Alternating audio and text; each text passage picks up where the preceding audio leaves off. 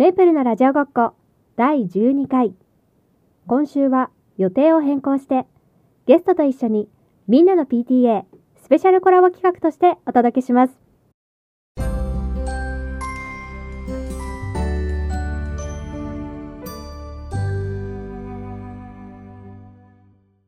Hi everyone! メープルです。息子のプリスクールが急遽クローズになりました。そんなわけで一人で落ち着いて話す時間が取れないため先週予告しました内容を変更してすでに録音済みだったゲストと一緒にラジオごっこをお送りします。よくこの配信でも話題にしている SNS の note。ご存知の方もいらっしゃると思いますがそのノートで私がいつも記事を楽しみにしている高岸亮介さんという方がいらっしゃいます。高岸さんが10月にみんなの PTA というサークルをノートで立ち上げたので私も参加させていただいております。今日はみんなの PTA とのコラボ企画ということで高岸亮介さんをゲストにお招きしました。皆さんは TESOL ってご存知ですか？Teaching English to Speakers of Other Languages の頭文字 TESOL と略されている英語を母国語としない人への英語教授法。 TESOL です。高岸さんは TESOL の修士号をお持ちでいらっしゃいます。そんな高岸さんが書かれたノートに英語を勉強したら目は青くなるか私たちの英語学習のゴール最高という記事があります。私自身英語が好きでずっと勉強してきましたが挫折感を味わったりもう英語なんか勉強するのやめようと思ったことは何度もありました。すごく時間はかかりましたが最近いろいろなことが吹っ切れたと言いますか、まあ、なまっててもいいよね。伝わることが大事だよね。と自分の中でようやく納得できたタイミングでちょうどこの記事を読んだのでとても心を動かされました。というわけで高岸さんにテソルや英語学習についてのお考えを伺いました。ではよろしくお願いします。あよろしくお願いしますはい、じゃあ早速なんですけど、簡単に自己紹介をお願いします。はい、えっと、高岸亮介です。えー、出身は私、名古屋で、えー、今、バンコクに、タイのバンコクに住んで、今、6年半になりました。で、えっと、息子が1人と娘が1人、まあ、2児の父で、で今は、えー、外資系のヘッドハンティングの会社で勤務してます。で、えー、もともとは英語の、まあ、高校教員で、7年ぐらいですかね、やってまし7年ですね、やってましたと。で、え、そのうち1年は、えーまあ、休職して、え、お休みして、え、香港の大学院に行ってました。で、最近はあのノートっていうあの SNS に記事を、まあ、毎日投稿してて、で半年以上過ぎたかなっていうところです。えー、メイプルさんとは、あの、このノートで知り合いになって、で、あの、モンテッソーリとかいろんなね、面白い記事書かれているので、で、それで、えー、まあ、つながらせていただいて、で、まあ、すごいエネルギッシュというかですね、あの、行動力すごいなと思いながら、あの、はい、あの、エネルギーもらってます。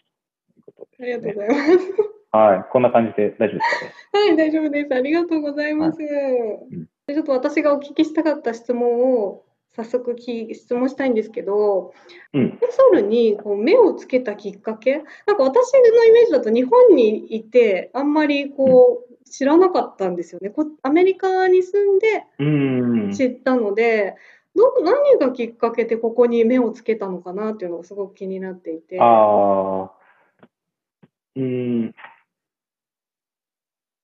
まあ、もともと、あの、いつか大学には行こうかなと思ってて、うん。で、もともとそうだったんですか。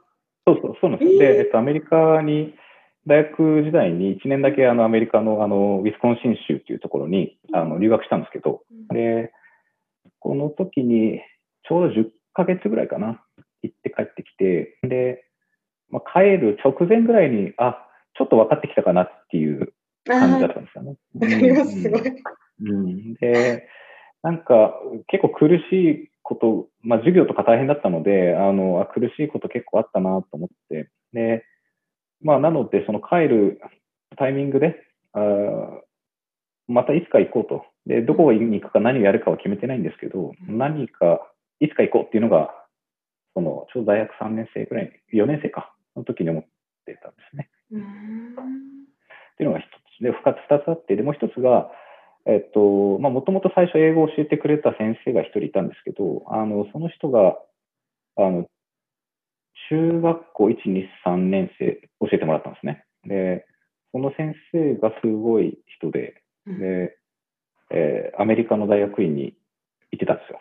ええー、そうで、うん。で、その人みたいになりたいなと思ってたのが一つあったので、えー、うん。で、そう。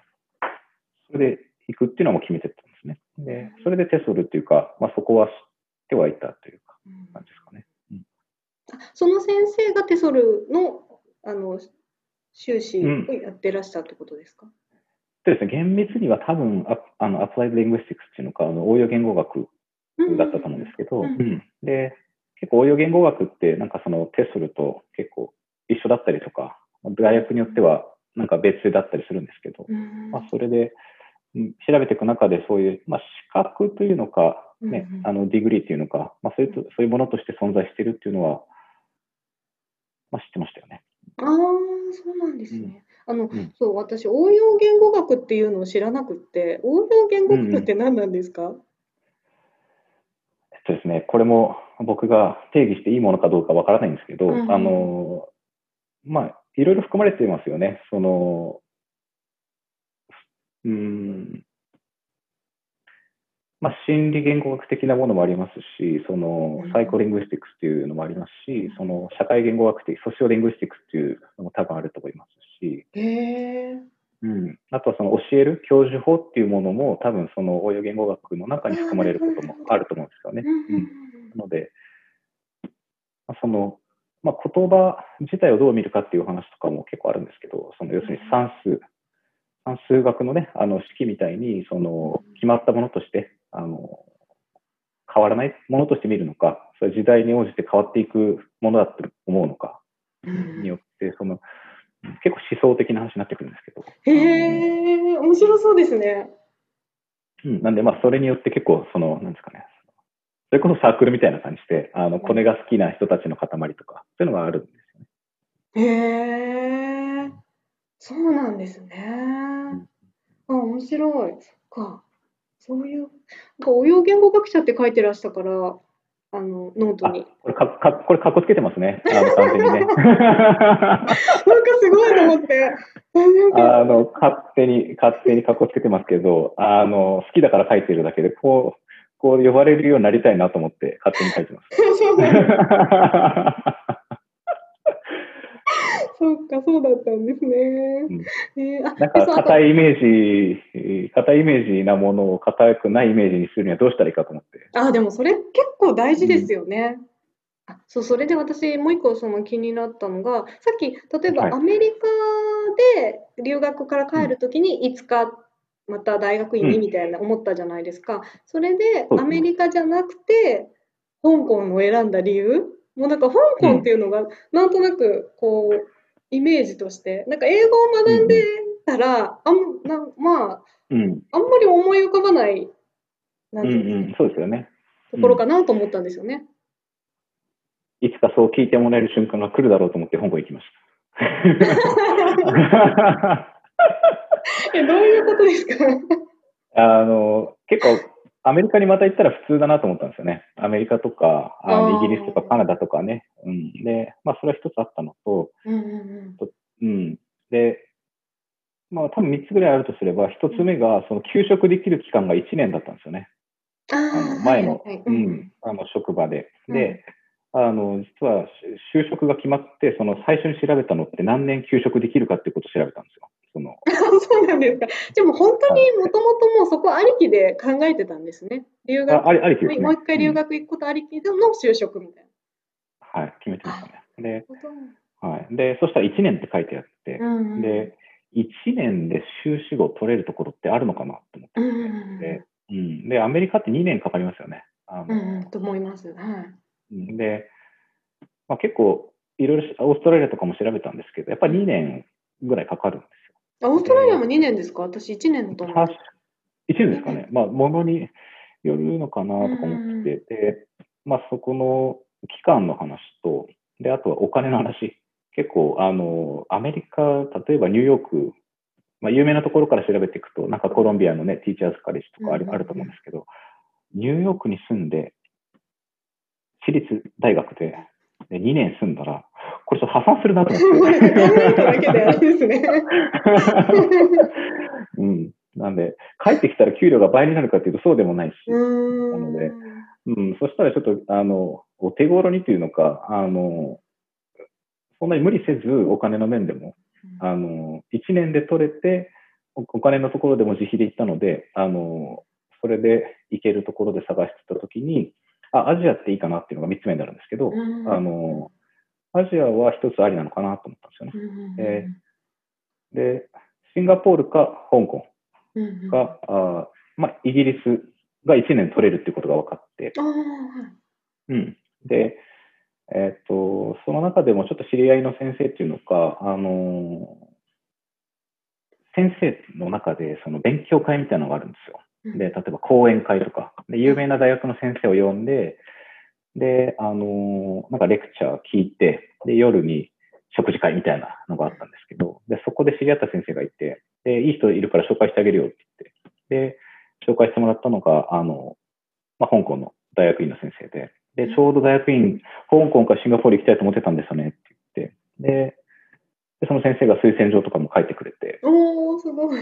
そう。うん。で、それで行けたんで。で、うん、そういう出会いっていうものありあったし、で、あとは日本に近い環境で勉強するってすごいいいなと思ったんですよね。あの、アメリカで、あの、テストで取ると、アメリカでは通用するけど、日本の教育環境の中に適用させるときに、すごく何かその変えなきゃいけない部分が多いと多いなと思ったんですよね。ああ、なるほど。うん。だって授業は英語でやるかもしれないけど、授業から出た時ってみんな生徒同士って普通の自分の言語で話しますよね。うん、で、うん、でアメリカって多分、まあ、クラスの中にアメリカ、えっ、ー、と、中国人同士がいたら多分中国語で話すし、日本人同士だったら日本人かもしれないけど、でも、共通して何か、あの、クラス全員が話す言語が一つあって、で、それが分かった上で何か教えるっていうやり方って、なんかアメリカのテストでやらないのかなと思ったんですよね。ああ。うん、それはカナダもそうだし、ニュージーランドもそうだし、多分オーストラリアもイギリス行っても結局、その日本で、日本の環境で、その授業もそうだし、その、なんだろうな、授業を超えてというのか、そのテストもそうだし、カリキュラムもそうだし、その先生同士の関係もそうだし、その、そういうのやろうと思ったときに、そのアジアで、まあ、日本よりももしかしたらうまくいってるかもしれない環境っていうのは、あの、いいかなと思ったんですよね。で、うん。で、それで、まあ、シンガポールか香港か、再度2択だったんですけど、で、シンガポール行くなら、あの、シンガポールの国立大学とか、あの、ナイアンテクノロジーとかあるんですけど、なんかそういうところに行こうかなと思って。うん、まあ、最後、香港の方が、英語できない人の数多いのかなと思って、で、その、そこでうまくいってる例を見ると、あの、何か役に立つかなと思って。ああ、そっかそっか、そういうことですね。そっか、シンガポールの方が英語がもなんてできる。できるから、あ、なるほど。えでもちなみに生活どうしてたんですか？だって香港って英語といえどそんなに英語じゃないですよね。なんて言うんだろう。広東語ですよね。広東語です。どうしてたんですか？広東語で使って生活してたんですか？広東語じゃないと通じないところは広東語で行きましたし、うん、あの、そうじゃないところは英語で通じるところは通じますし、ね。えーなんか英語、英語圏行くより大変そうだなと思って。うん。面白いですよね。うねうん。なんだったかな。当時言ってたのが、えっと、二言、バイリンゴ、トライリンゴバイリテラシーって言ってたかな。えっと、三、うん、つの言語が話せて、二つの言語を読めるっていうのがあって、えっと、それが英語と中国語、あのマンダリンっていうあの中普通語っていうんですかね、あれと広東語っていう3つ話せて、で、えっと、読む方、読み書きの方は英語と中国語っていう、あの中国語も広東語とね、あの、普通語って、まあ、まあ、読めばわかる範囲があると思うんで、うん、で、それを目指しているっていうのが当時やってて、2011年から2年ぐらいですよね。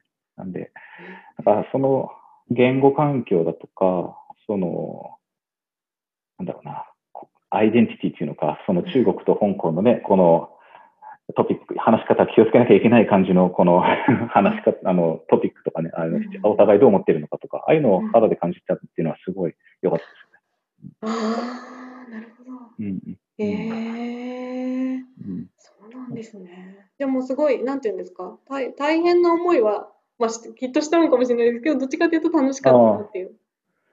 楽しかったですよ。あのー、うん、授業見学も行きましたし、あの、現地のね、あの、現地の先生がどうやって授業を教えてるのかとかも見ましたし、あえー、先生同士で授業もしましたし。うんうんうんえー、そうなんですね。そうなんかすごい気になってて、はい、なんで香港なんだろうと思って。あそうそうそう。いや、そうなんですよ。で、うん、あの、よかったですよね。その、やっぱり、そのおかげで皆さんなんで香港行ったのって聞いてくれるんですよね。うんうんうん、でも今聞いたらすごい納得でさ、でも確かにそうだなと思って。実はね、うん、本当の英語圏に行っちゃうと、実はね、ね、日本っていうのを考えるとちょっと違うかなっていうのはなんか面白い考え方だなと思って。そうなんですよね。うんあと私がもう一個あのお聞きしたかったのが私のお気に入りのあのノートの記事なんですけどあの英語を勉強したら目を目をなるかっていうあれがすっごいいいなと思って。うん、ああ、よかったです。はい。一人でもね、そういう方がいてくれるだけで。いや、あれはななんかすごい、あの、なんですかね。なんか頑張ろうって思いました。英語の勉強頑張ろうみたいな。なんか、そうそう。ね、なんか本当どこまで、どこまでを目指していいのかっていうかね。なんかそうなんですよね。うん。うん、っていう中で、ななんかちょうど、うん、まあ、なんか自分の中ではちょっと吹っ切れてたタイミングではあったんですけどなんかね、うん、すごい感動したんですよ。ああ、よかった。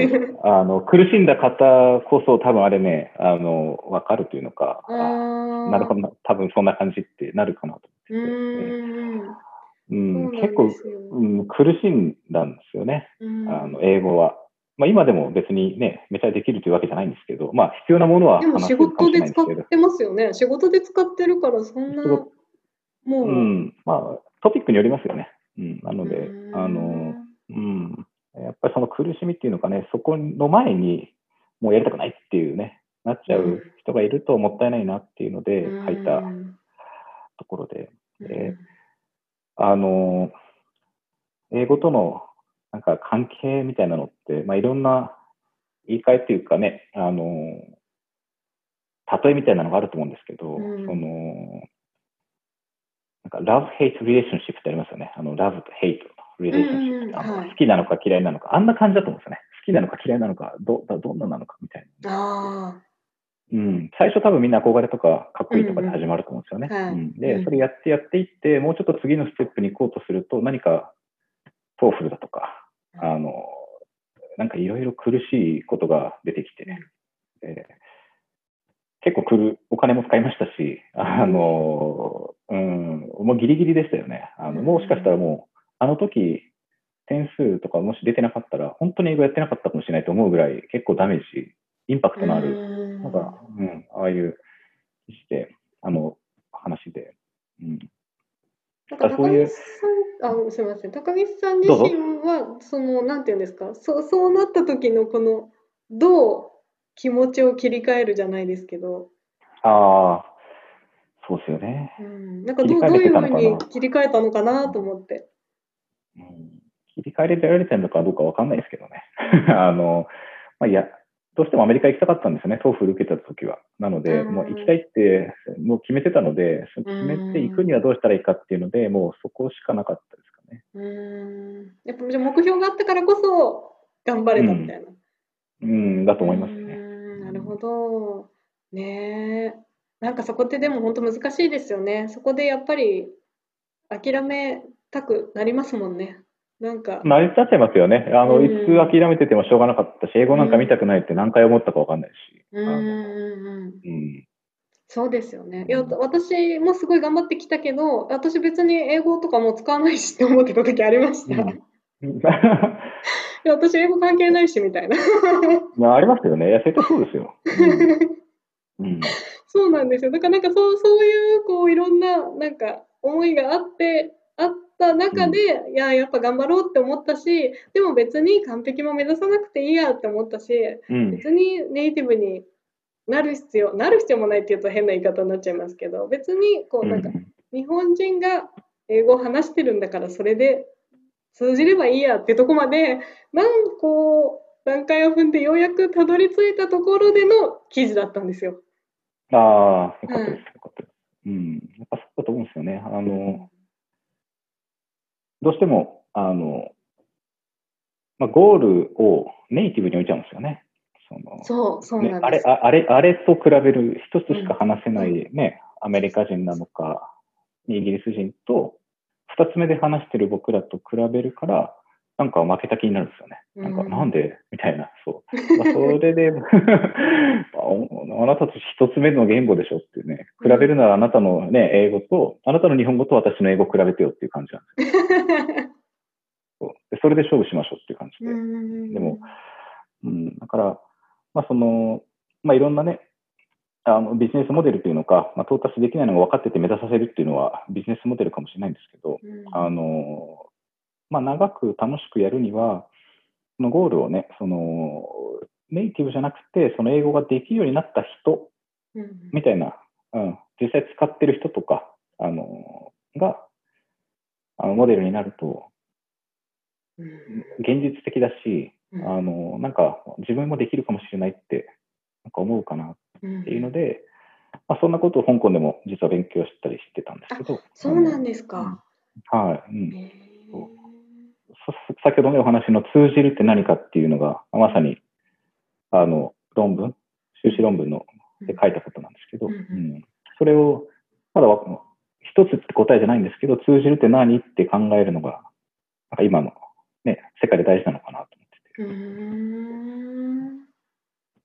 言った側を責めようとするんですよね。その発音違うとか、そのなんかこう言えとか言うんですけど、意外と受ける側の準備って大事だなああ、なるほど。韓,、うん、韓国人の友達っています？あのお友達って。うん、今はいないですけど、留学してた時とかは。あ、いました？うん、いました、いました。あの、 exactly って言えないんですよね。 exactly って言うんですよね。あじゃあ、じゃあみたいなあれですね。 exactly って言うんですよね。うん、こういうのが言えるのがラジオの良さですよね。この、これがね、ノートだとね、そうそう、言いにくいんですよね。で、でもこれって、あの、エグジャクトリーって言うなって聞き手が知ってたら、別にわかるんですよね。でもそれすごいわかります。そうそうそう、うん、癖がありますよね。そのあります、うん、多分日本人も今いい例が出てきませんけど、ありますよね。うんうん、そう例えばスプライトとかね、スプライトっていうのを相手が知ってたら、その何？あ、スプライトのことねってなるんですよね。そうですね。うんうんうん。そうですね。そういうのをだから聞く側の、まあ、経験というのか、あの、触れる機会っていうのを増やすっていう作業は、その、まあ、大事で、で、英語ってどんな言語かっていうのっていろんなね、考え方があるんですけど、まあ、僕、私が思っているのは、その、要するに英語っていうのは、その、まあ、ネノンネイティブの人の方が数が多い、圧倒的に多いっていう世の中なので、そのアメリカ人とかイギリス人の所有物っていうのを考えないようにすると。で、あの、まあ、これってそういう学あのお勉強のエリアがあるので、まあ、それはそれで、あの好きな方はやっていただけるといいと思うんですけど、あの、うん。で、そうなった時にさっきのね、そのメイプルさんのその通じるって何か、韓国人と香港の人と日本人が話しな、話さなきゃいけないっていう、その環境があった時に、そこでいかにアメリカ人っぽく話すかが通じるじゃなくて、そのじゃそこでお互い分かる通じるって何っていうのが好きなんですよね。うん。ああなるほど。私それ今日聞こうと思ってたんですよ。多国籍間での英語の会話の必要性を感じって書いてあったんで、この多国籍間の英語の必要会話の必要性って何だろうっていうのとどうしてそういう考えに至ったんだろうっていうのがすごい気になってて、うん、まさにそこですよね。今お話しされた内容ですよね。そうですよね。はいで、バンコクに行っても、あの香港に行ってもそうなんですけど、結局その、えネイティブと話すために英語を勉強してるんじゃないと思うんですよね。うんこちらで駐在にね、あの、お仕事で来る方も、英語で話す相手って、ネイティブじゃないことが結構多いと思うんですよ。中国人とか。で、その時に、ミスター中国人と、あなたの英語はアメリカ人っぽくないから、この、私、日本人に分かりにくいでしょって言ってもしょうがなくて、あなたも日本人でしょって。そうそうそうそうなった時に、結構こういう場面って結構多いと思うんですよね。なんで、あの、リンガフランカ環境っていうらしいんですけど、リンガフランカっていうんですけど、いらしいんですけど、あの、そういう環境で、お互い、ここまでは、あの、やると分かりやすい、通じる可能性が高いとか、この音は違う音に取られちゃうかもしれないとか、なんかそういうのをその音声の話と、そのボキャブラリー使い方の話と、文章の話とコミュニケーションのレベル、まあ、いろいろあると思うんですけど、そういうのがあると、まあ、あのミスコミュニケーションは減りますよね、きっとね。ああ、なるほど、そうですね。うん。はあ、確かに。そう、だからあの、そう、今おっしゃってたノンネイティブの数の方が多いっていうのも、私知らなく、知らなくてってのも当たり前っちゃ当たり前なのかもしれないですけど、なんかそういう考えてなかったんで、あ、そっかって思ったら、なんか肩の力が抜けるじゃないですけど。あ、そうですよ。うんうんうん。なんかいいなってそういうふうに考えたら別にいいのかなみたいな。そうなんですよ。だから、うん、これって結局はモチベーションの話につながるのかなと思って、うん、その、さっきのネイティブの言語が話す英語と比較して劣等感みたいなのを感じて、ああ、もう私ダメだみたいになっちゃうと、うん、もう、もう再起不能になっちゃうんですよね。で、そんなんやってたら今でもなれないし。で、あの、っていうのと、あとは、むしろネイティブがマイノリティだし、うん、うん。で、そもそもイギリスの中でネイティブって言われてる、イギリス人に聞いたんですよ。じゃあスコティッシュはネイティブなのかって聞いたんですよね。うん、うん、スコットランド人が話す英語はネイティブなのか。で、スコット人が話す英語とシンガポール人が話す英語と、あの、日本人が話す英語って、じゃあどれが一番わかりやすいんだとか。うんうんうんとか。じゃあ、アメリカの国内の中でも、その、ね、アフリカアメリカンっていうのか、ね、の形たちが話す英語、ね、絶対聞いたことない、映画とかしか出てこないやつ？うん、であれあれをを目指しているのか、うん、I ain't, ain't, ain't とかって習わないですよね。I, I ain't do it, man とか絶対言わないんですよ。だから、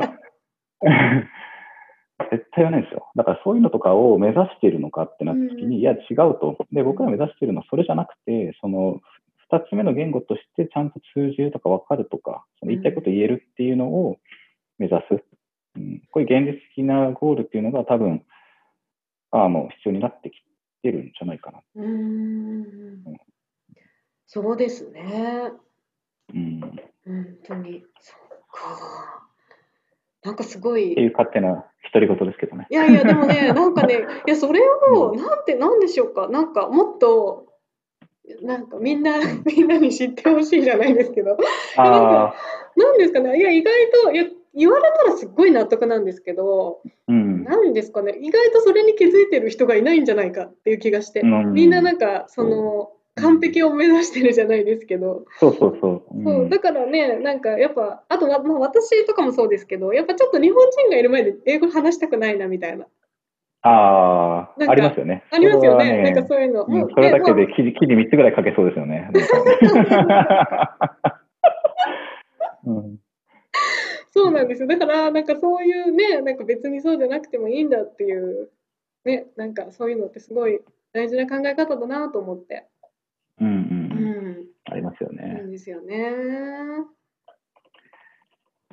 そうですね。忘れないようにメモしておきました。日本人同士で英語話したくない現象。いや、そうそうそうもうもう一個、もう一個ね、あのこの国際ジャーナル掲載論文がすごく気になってたんですけど。ああ、これですね。はい。これがさっきの、あの、まあ、全然大したことないですけど、うん、あの修士論文をちょっと直して、で、うん、あのまあ、香港の大学を紹介してくれた先生が学会というかそういう編集長を当時やってて、なのでそこにどうにか載せ載せたいなと思ってて、なので、で、なんとか通過して、あの。よかったですけどね。あ、そうなんですね。そう。いや、だからなんか、ね、こういう、うん、書きたいのは一部です。あの、書きたいの、書きたいのは一文だったんですよ、あれって。うん。あの、すいませんね、お話の途中で、ね。あ、全然あの、うん。あれをまとめると、あの、長いですし、あの、本当は一文書きたかっただけなんですよ、あれって。うん。で、論文ってそんなもんだと思うんですけど、あの、あ、聞いたことあるっていうのは、あ、わかるに、と関係があるんじゃないかって書きたかっただけなんですよ。え、でごめんなさい、どどういうことですか？さっきの、あの、あ、エグジャクトリーって私聞いたことあるとか、聞いたことあるっていう経験があると、あ、わかるになる。ああ、なるほど。あ、わかりました、わかりました。はいはいはい、そういうことですね。うん。うん。それがネイティブだろうが、ノンネイティブだろうが関係なくて、うん、うん、あの、スコットランド人がこうやって言うって知ってたらわかるし、うん、シンガポール人が I can can la, I can ですよね。I can can la とか言っていう、そのあれを知ってたら、あの、わかる。うん、それ少し知ってるっていうのが分かるに関係があるんじゃないかっていうのをちょっと書いた、あの少しデータね、取ってあの書いた感じですね。あそうなんですね。うん、そのお話だったんですね。あでも面白い。確かにそうですよね。なんか。えー、あちょっとそろそろお時間早かったですね。よかったです。早かったです緊張し、緊張し、緊張しまくって今日夜も眠れなかったんですけど。え、本当ですか？いやいや。すみ ません、ありがとうございます。まさかそんなに、あの、だったとは。すみません、ありがとうございます。あ。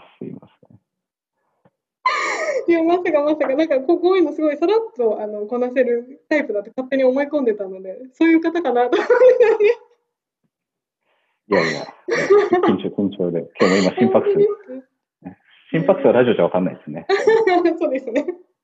え実際どうですか？なんか感想とかあの聞いてる方へのメッセージとか何かこうちょっとやってみて。